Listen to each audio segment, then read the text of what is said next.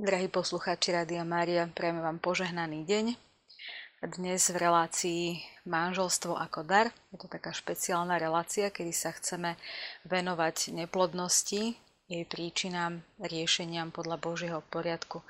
A dnes pozvanie do tejto relácie prijala pani doktorka Magdalena Gerová. Vítajte. Dobrý deň. My sa budeme rozprávať o, teda o neplodnosti, ako som povedala, o mužskej a ženskej, pretože samozrejme týka sa táto situácia oboch partnerov. A mňa by tak za, no, na začiatku zaujímalo aj možno našich poslucháčov, určite, koho sa to týka, že keď manželia spolu začnú žiť, a kedy je už e, čas riešiť práve situáciu neplodnosti?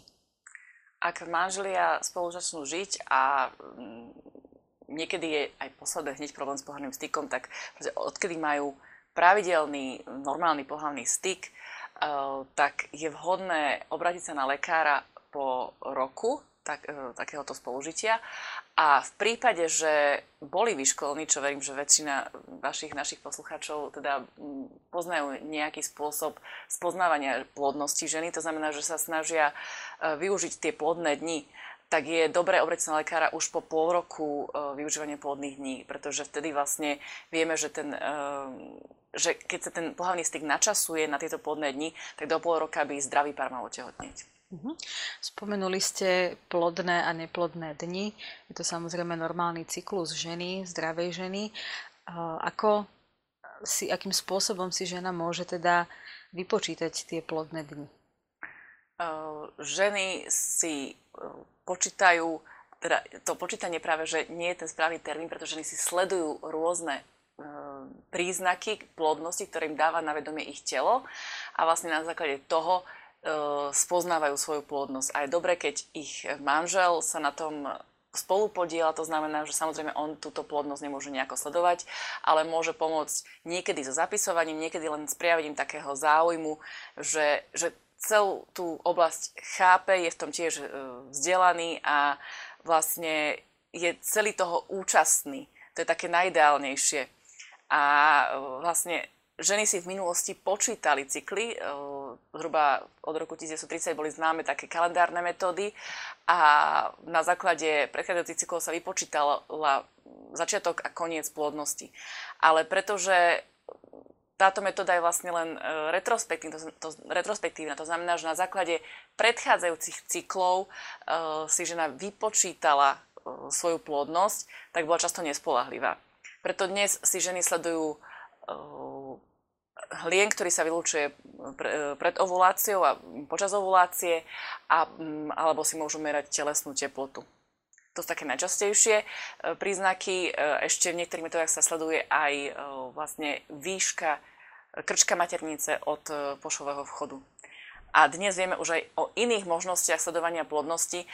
Sú rôzne prístroje na to, ženy si sledujú ovuláciu pomocou ovláčných testov alebo eh, existuje ešte nie na Slovensku bežne dostupne, ale existuje taký prístroj, ktorý vyvinul aj na Slovenka v USA na elektronické meranie hlienu.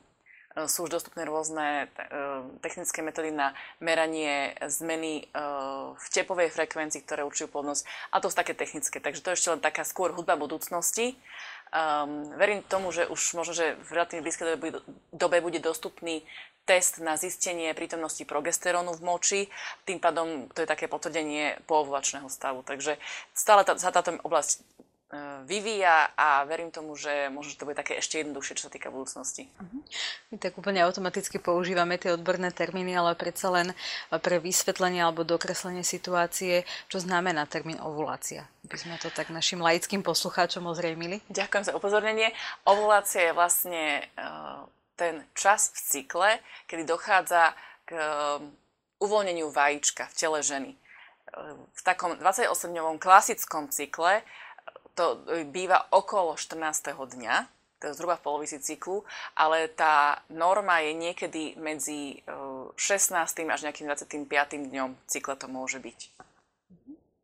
Prepačte, 6. a 25. dňom, co som povedala. Je teda zrejme, že keď e, sa partneri rozhodnú riešiť neplodnosť, e, pretože ich k tomu prinútia okolnosti, tak e, musia byť vyšetrení teda obaja partneri. Nie je to len, možno v minulosti pretrval taký mýtus, že sa to týkalo iba žien a že, že muži sú v poriadku, často to ešte tak niekedy vidíme. A aké vyšetrenia sú teda potrebné k stanoveniu tej diagnózy, alebo teda proste aký je stav tých, tých partnerov? Áno, ono sa hovorí dnes, že zhruba v 40% je vlastne ten problém u ženy, v 40% u muža a zhruba v 20% u oboch. Ja sa stretávam s tým, že to percento, kedy je problém u oboch, aspoň nejaký drobný problém je oveľa väčšie. Ja by som povedala z tých párov, ktorí prichádzajú k nám, aby sa liečili, je ten problém u oboch zhruba v 60 až 70% Takže je to veľmi časté, že, že nejaký drobný problém sa nájde u oboch a niekedy tá závažnosť toho problému viac u e, ženy a niekedy viac u muža. E, čo sa týka vyšetrení, tak je rôzne, že čo sa berie za štandard a čo sa berie potom za už vlastne metódy, ktorými sa ja venujem. Takže tie vyšetrenia sa potom odvíjajú od toho, ktorý lekár to vykonáva, ale um, ja sa venujem restauratívnej reprodukčnej medicíne a tam vlastne je dôležité si tiež značiť ten cyklus, aby si žena značila cyklus. Už to vám dáva veľa informácií a potom robíme niektoré krvné odbery, ultrazvukové vyšetrenie a tých vyšetrení, ktorých sa dá urobiť, je veľmi, veľmi veľa, keď sa dá až teda do, dotiahnuť, pretože niekedy tie problémy, ktoré teda spôsobujú neplodnosť, uh, siahajú do rôznych iných systémov v tele. U muža takéto prvé bazálne vyšetrenie je vyšetrenie spermiogramu, ktoré sa snažíme odporúčať, aby bolo teda v súlade s učením cirkvi, to znamená, aby bolo ten, tie spermie aby boli odobrané pri pohľadnom styku. Je to tak možné v dnešnej dobe. Um, a to je taký základ a potom sa tiež dajú doplniť rôzne hormonálne vyšetrenia alebo um, vyšetrenia iných um, látok v krvi, ktoré nám povedia niečo o zdraví, celkom zdraví toho muža. Môžeme prejsť pomaličky k príčinám teda neplodnosti. Môžeme ich napríklad rozdeliť e, na tie príčiny neplodnosti u ženy alebo u muža, aby sme si to teda pomenovali aby sme sa v tejto téme posunuli trošku ďalej. Takže ja by som povedala, že e, jedna z hlavných príčin toho, že dnes máme e, taký vysoký výskyt neplodnosti, udáva sa, že až každý šiestý pár v nejakej fáze svojho spoločného života vyhľadá lekárskú pomoc. To neznamená, že každý šiestý pár sa nedopracuje k vlastnému dieťatku, ale zhruba každý šiestý pár bude potrebovať lekárskú pomoc na to, aby sa tomu dieťatku mohli dopracovať tie príčiny sú dnes hlavne to, že sa odkladá plodnosť do vyššieho veku. V minulosti e, ženy rodili okolo 20-25 roku veku. Dnes sa tá plodnosť, alebo to, to prvé dieťa plánuje niekedy po 30 až po 35 A to je naozaj signifikantný posun. Je to tých 10-15 rokov neskôr a to je, to je veľmi, veľmi veľa. A hoci dnes možno, že máme rôzne možnosti, ako si udržať um, lepšie zdravie ako v minulosti, predsa len ten efekt toho veku človek nezastaví. A, takže to je asi taká jedna, jedna, jeden z faktorov. A ďalší faktor je, že um, žijeme takým náročným životným štýlom, máme veľa stresu a e, ten stres nás negatívne ovplyvňuje. Čiže často je taký ten obraz toho, že e, mladí ľudia sa vrhnú do, do budovania kariéry okolo tej 25 a do tej 30 35 budujú tú kariéru a v tom čase naozaj investujú veľa do toho budovania kariéry a to môže niekedy znamenať aj to, že ich to enormne zaťažuje a to ich telo je potom vyčerpané a o to skôr hoci sa aj udržujú niekedy športom alebo tak, tak predsa len e, ten efekt toho veku a toho stresu tam je. Ďalší vplyv je vplyv prostredia, pretože dnes máme v našom životnom prostredí množstvo, množstvo chemických látok, ktoré negatívne ovplyvňujú naše zdravie.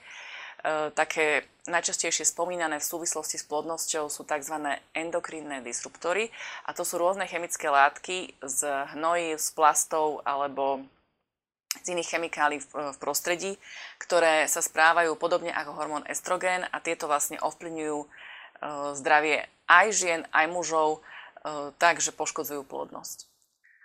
Potom tak špecificky, čo sa týka pohľavia, e, tak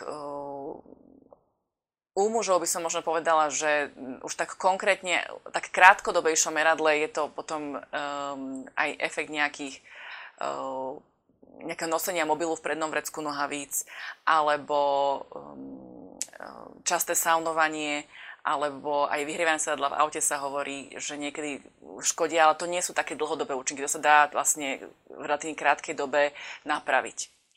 Um, u žien by som spomenula napríklad ehm, ešte okrem toho stresu aj fajčenie, to platí aj pre mužov samozrejme, alebo nadužívanie iných e, chemických látok a tak ďalej. Čo sa týka ešte odkladania toho, teda kedy mať deti alebo proste založiť si rodinu, Nemáte niekedy pocit, že je to aj otázka takej uh, možno psychickej nevyrovnanosti alebo možno niekedy aj neochoty sa rozhodnúť pre tento záväzok a pre takú, možno je to naozaj veľká zodpovednosť a, a že majú možno mladí ľudia z toho aj obavu?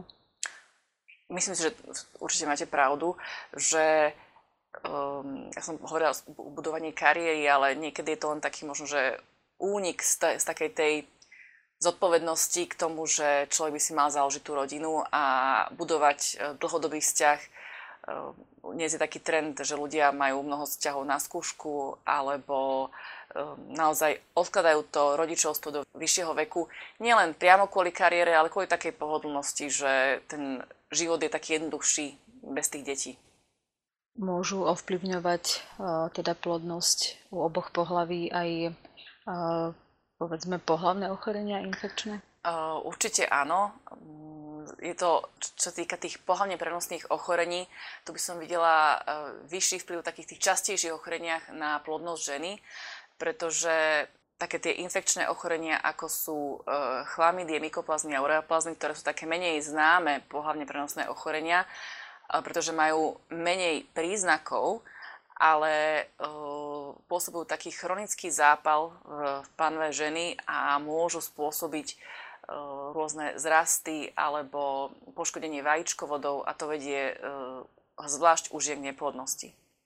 A tiež by som povedala ešte, keď som hovorila o tých faktoroch prostredia, tak vlastne v prostredí je na rôznych eh, miestach, tie koncentrácie sú rôzne, ale tie chemikálie v prostredí sa nachádzajú aj kvôli uh, vysokému užívaniu antikoncepcie. A vlastne tá antikoncepcia sa po, v prírode veľmi pomaly rozkladá a častokrát sa dostáva do tých spodných vôd a potom my ju vlastne znova pijeme pri uh, vlastne konzumácii pitnej vody, pretože aj tie čističky odpadovej vody nedokážu odstrániť hormóny, ktoré sa nachádzajú v antikoncepcii. A toto vlastne negatívne, negatívne vplýva na plodnosť žien aj mužov. Mhm. Tak možno, že to ovplyvňuje aj ďalšie e, možnosti antikoncepcie, ako sú telieska a tak ďalej, že potom pri dlhodobom užívaní alebo používaní týchto antikoncepčných metód môže žena potom ťažko teda otehotneť. Áno, ale okrem uh, morálneho aspektu by som povedala, že pri tých telieskách tam je také vysoké riziko zavedenia uh, infekcie, pretože tie vlákna, ktoré vlastne sú v pošve, aby sa to teliesko potom dalo vytiahnuť, tak vlastne sú takým výťahom pre uh, baktérie. A čo, keď sa hovorí o hormonálnej antikoncepcii, tak dlhodobé užívanie hormonálnej antikoncepcie môže nemusí, ale môže viesť k poškodeniu sliznice maternice a k poškodeniu žliazok, ktoré produkujú hlien a teda potom k nižšej produkcii tohto hlienu. Mhm. Rozprávali sme sa, bo teda hovorili ste o životospráve Uh, niekedy sme tak zameraní napríklad na budovanie tej muskulatúry a, a často som aj ja sama videla, že v posilňovni uh, mladé ženy zdvíhajú veľké, veľké závažia, že koľkokrát sme tak s mojim trénerom hovorili, tak povedz jej, že je žena. že naozaj že tie ženy chcú zvládať naozaj tie, tie váhy a, a všetko také, že, že môže aj toto ovplyvňovať potom v budúcnosti, že, že tá muskulatúra je tak stavaná už na ten e, štýl muža ako ženy? Um, neviem, či to môže mať veľmi dlhodobý účinok v takom tom amatérskom, um, ako keď to žena robí aj často, ale na amatérskej úrovni. Uh, určite, keď sú to profesionálne športovky, tak tam uh, ten efekt toho náročného um, silového športovania môže byť, ale u, u takých amatérských športovky je to skôr krátkodobá vec, i keď možno nezanedbateľná. Áno, že naozaj ženy, tak, tak chceme byť tak silné možno niekedy na škodu veci a že si tak viac uvedomať svoju ženskosť a to, kde na, naše miesto a naša rola, takisto uh, aj uh, u mužov by som to tak videla. Aké sú teda možnosti, ako, ako pomôcť uh, takýmto párom? Či už teda, že, ak je príčina v žene, alebo teda v mužovi? Takže ja pracujem v ginekologickej ambulancii na Trnavke v Bratislave. Ambulancia sa nazýva Obgyn a veľmi úzko spolupracujem, eh, alebo som aj podpredsedničkou občianskeho združenia Plodar, ktorý, eh, ktoré je občianske združenie, ktoré, kde sú združené lektorky, ktoré vyučujú páry eh, značenie si metód, ktoré umožňujú párom spoznať svoju plodnosť. Jedná sa o metódy Creighton model a Neofertility.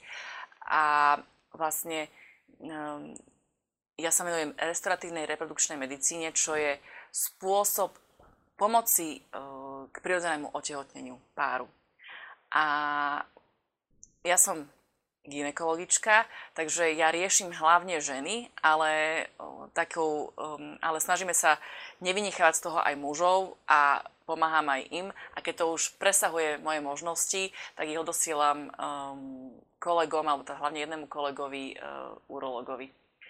Um, a čo sa týka tej pomoci, alebo tej, z toho spôsobu tej liečby, tak restauratívna reprodukčná medicína je súbor e, medicinálnych, to znamená e, farmakologických e, spôsobov a chirurgických spôsobov, ktoré umožňujú optimalizáciu plodnosti. Páry, ktoré nám prichádzajú, majú za sebou rôzne rôzne svoje, svoje príbehy, uh, či už sú to páry po relatívne krátkej dobe manželstva, niektoré aj po veľmi dlhej, niektoré páry už majú jedno, prípadne aj dve deti. Uh, niektoré páry dokonca vyskúšali aj iné spôsoby pomoci otehotneniu, viac alebo menej úspešne.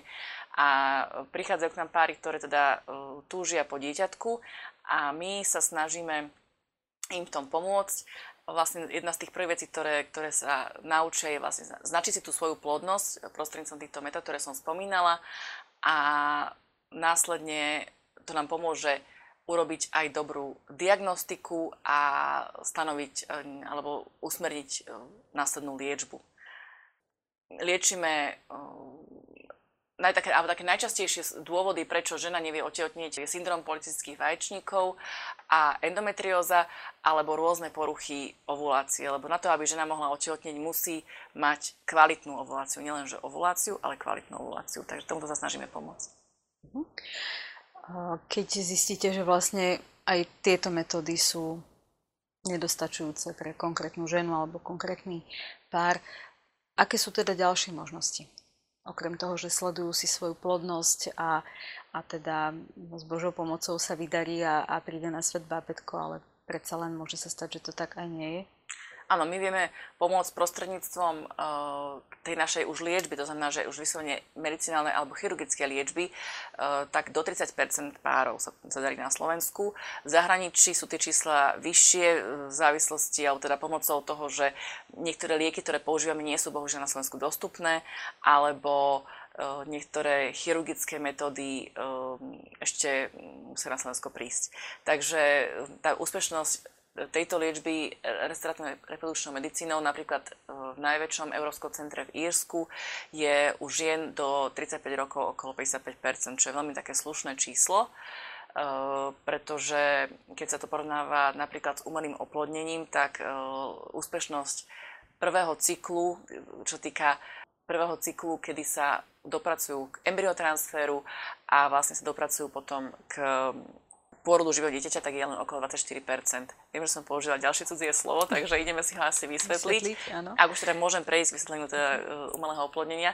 Takže ženy, e, alebo teda páry sú dnes e, aj veľakrát reklamou bombardované tým, že jediný, jediný spôsob riešenia problémov s plodnosťou je umelé oplodnenie a častokrát táto možnosť je im ponúkaná príliš skoro pred tým, ako sa vyskúšajú iné, prirodzenejšie možnosti liečby. Mm-hmm. Takže umelé oplodnenie prebieha tak, že žena dostane veľké dávky hormónov, aby sa u nej vyprodukovalo väčšie množstvo vajíčok u muža sa odoberú spermie e, najčastejšie prostredníctvom masturbácie a následne e, v laboratóriu úplne vzdialene od týchto dvoch budúcich rodičov e, sa vlastne tieto bunky spoja, niekedy len tak voľne v skúmavke alebo v nejakej petrihomiske a niekedy sa dopomôžu tým spermiám priamo tak, že sa inikujú do tých vajíčok. A následne sa tie spojené bunky, teda už vlastne nové ľudské bytosti, embria kultivujú v takom výživnom médiu, sledujú sa, ktoré prospievajú a tie najkvalitnejšie sa, sa potom e, prepravia do tela ženy, sa, sa, to sa nazýva embryotransfer. E, čiže v tomto procese toho embryotransferu, alebo teda v tom procese dopracovania sa vôbec k embryotransferu už niekoľko tých embryí môže prísť o život pretože nie sú dostatočne kvalitné, alebo niektoré nie sú geneticky vyhovujúce, alebo niektoré jednoducho to neprežijú. A uh, následne sa jedno, niekedy dve embria teda prenesú do tela ženy a ten proces, uh, alebo teda uh, tá úspešnosť toho, že niektoré že to tehotenstvo reálne začne, zďaleka nie je 100% a už vôbec nie to, aby sa ten pár dopracoval k pôrodu živého dieťaťa, pretože tam je aj vysoká potratovosť. Názov tejto relácie je neplodnosť, príčiny riešenia podľa Božieho poriadku. Keby sme si, pani doktorka, mohli viacej vysvetliť práve o tejto metóde, alebo k tejto metóde, ktorú sme spomínali, že nie je to predsa len metóda, ktorú by asi veriaci ľudia mali používať. Ľudia, ktorí, ktorí chcú žiť podľa Božích prikázaní. Že, poďme si tak zasvietiť na tie momenty, kedy to nie je podľa Božieho poriadku.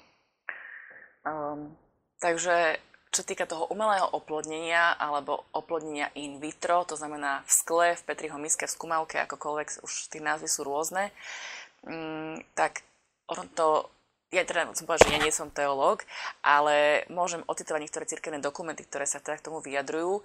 A najviac sa tomu asi vyjadruje inštrukcia Donum Vitae, um, ktorá hovorí o tom, že je vlastne, že jedine manželský úkon je schopný zabezpečiť dôstojné podmienky pre počatie nového človeka ako osoby. Takže akékoľvek iné počatie človeka je vlastne nedôstojné. A ešte sa tomu venuje v podobných intenciách aj encyklika Evangelium Vitae, ktorá tiež hovorí podobným spôsobom a tiež sa tam rozpráva o tom, že vlastne nie je správne oddeliť to plodenie od toho spojenia manželského. Takže um, je naj, najlepšie, najdôstojnejšie pre nového človeka, aby vznikol v rámci toho manželstva, v rámci toho manželského aktu. Lebo uh, vieme, že niektorí ľudia idú na umelé oplodnenie nie tak pretože nemôžu otehotnieť prirodzene, ale majú nejaké psychologické, vzťahové problémy a dokonca u nich ani nedochádza k pravidelnému pohľadnému styku. A vlastne obídu to umelým oplodnením, čo si viem predstaviť, že ten vzťah už je tam nejaký narušený a preto do tohto vzťahu, keď príde dieťa, tak to častokrát tomu vzťahu nepomôže, ale skôr naopak ešte ich to viacej oddelí. A určite to potom má ešte ďalšie duševné a duchovné problémy u toho samotného e, dieťaťa, ktoré takto je počaté úplne proti, proti naozaj Božiemu poriadku a proti všetkým, všetkým teda Božím e, prikázaniam. Církev sa k tomu stavia preto tak, takýmto spôsobom, nie že by nechcel dopriať potomstvo, ale jednoducho máme nejaký, nejaký poriadok a nejaké zásady, tak, tak preto my sme chceli aj v rámci tejto relácie tak uh, dať našim poslucháčom uh, tieto informácie, aby boli také ucelené. Budú ešte s ďalšími odborníkmi a, a teológmi, kňazmi, pretože naozaj tie príčiny aj tej samotnej neplodnosti e, môžu byť aj duchovné a my o nich budeme hovoriť v ďalších dieloch e, s kňazmi a budeme to naozaj tak zoširoka e, rozoberať.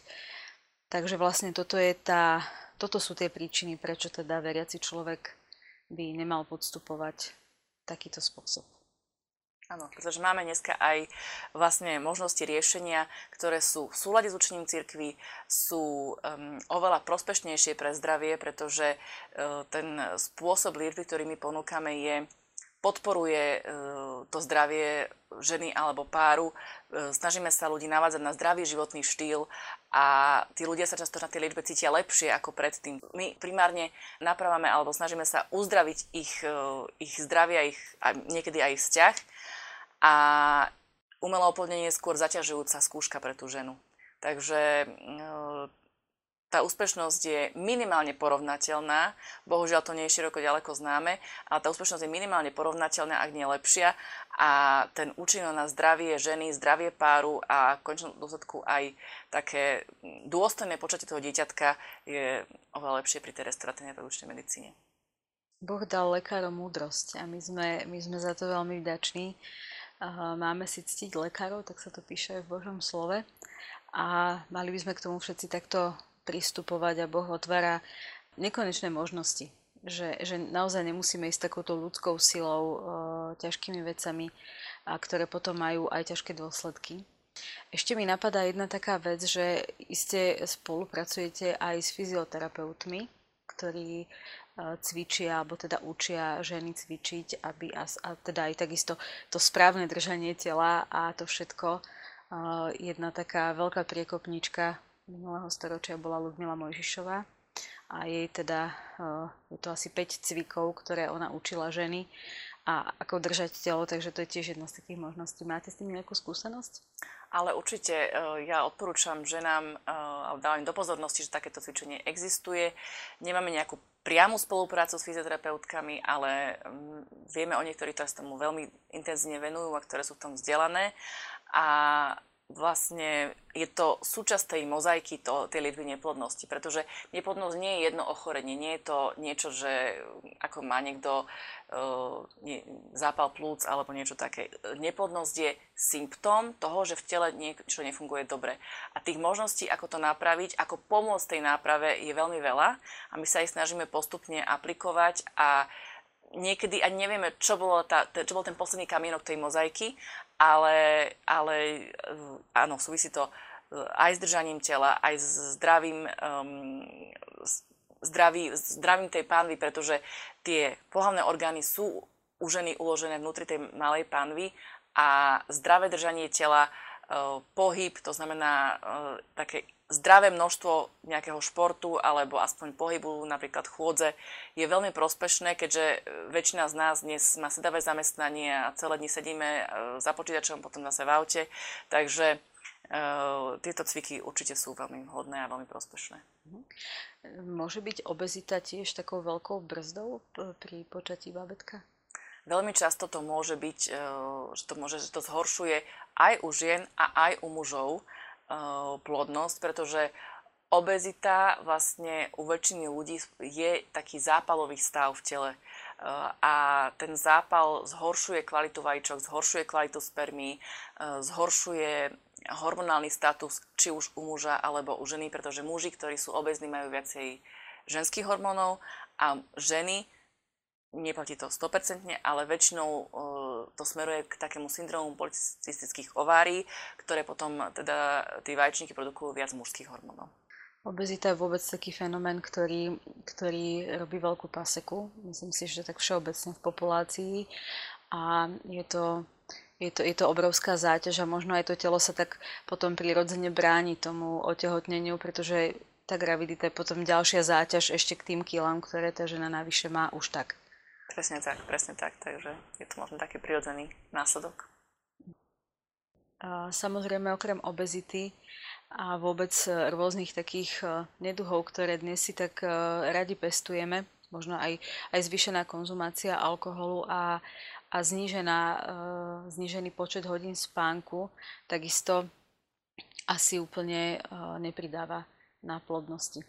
Áno, ten spánok e, dnes často zanedbávame, e, pretože nás láka či už televízia, alebo niečo robiť na mobilnom telefóne, alebo podobne, alebo pracujeme dlho do noci. A takže k tomu spánku by som povedala, že je vhodné spávať aspoň tých 7 hodín každú noc, ak sa dá aj viac. A tiež je vhodné vypínať obrazovky, či už počítača, mobilu, televízoru, aspoň hodinu pred spaním pretože potom máme zdravšie hormonálne prostredie v noci a ten spánok je vlastne časť dňa alebo časť toho 24-hodinového cyklu, kedy sa naše telo regeneruje, vypína a hojí. A to, čo sa predtým poškodilo, má možnosť sa trošku zahojiť. Takže je naozaj dôležité dbať o dobrý spánok. Takže vlastne technológia, ktorú tak všetci s obľubou používame, môže byť nakoniec škodlivá. Vlastne Áno, všetko to, to všetko, to, všetko to vplýva. Má aj výhody a nevýhody. My sme asi úplne naplnili teda dnešnú tému relácie manželstvo ako dar. A ja sa v tejto chvíli chcem pani doktorke Magdalene Gerovej veľmi pekne poďakovať za jej čas, za všetky tie cené informácie, rady, ktoré nám poskytla. A ešte by som chcela, aby ste povedali našim poslucháčom, kde by tieto informácie, alebo na akom webe, alebo po prípade, keby chceli kontaktovať vaše centrum, kde toto všetko môžu nájsť, e, ešte možno pre doplnenie nejakých osobných informácií pre našich poslucháčov. Takže naše občianske združenie sa volá Plodar, pretože plodnosť je dar a máme web stránku www.plodar.sk kde sú kontakty na všetky tri ambulancie, ktoré používajú restoratívnu reprodukčnú medicínu. V minulosti ináč bola známa ako naprotechnology, to sme zabudli povedať. Dnes sa skôr snažíme používať ten názov restoratívna reprodukčná medicína, pretože vývoj ide dopredu a veci sa posúvajú. A tie ambulancie sa na Slovensku nachádzajú e, v Poprade, v Žiline a v Bratislave. Ja pracujem v Bratislave a naša ambulancia sa nazýva OBGIN Web stránku máme www.obgin.sk a mm, poslucháči, ktorí by mali záujem, môžu napísať na náš e-mail, že by mali záujem o liečbu neplodnosti. Pani doktorka, ešte raz veľmi pekne ďakujem a tak vám želáme aj tu z Rádia Mária e, čo najviac e, bábetiek, čo najviac šťastných e, párov, šťastných rodín, aby naozaj ste im mohli pomôcť podľa toho, ako si to želá náš nebeský Otec aby sme sa tak mohli z toho potom všetci spoločne tešiť. Tak všetko dobre. Ďakujem pekne.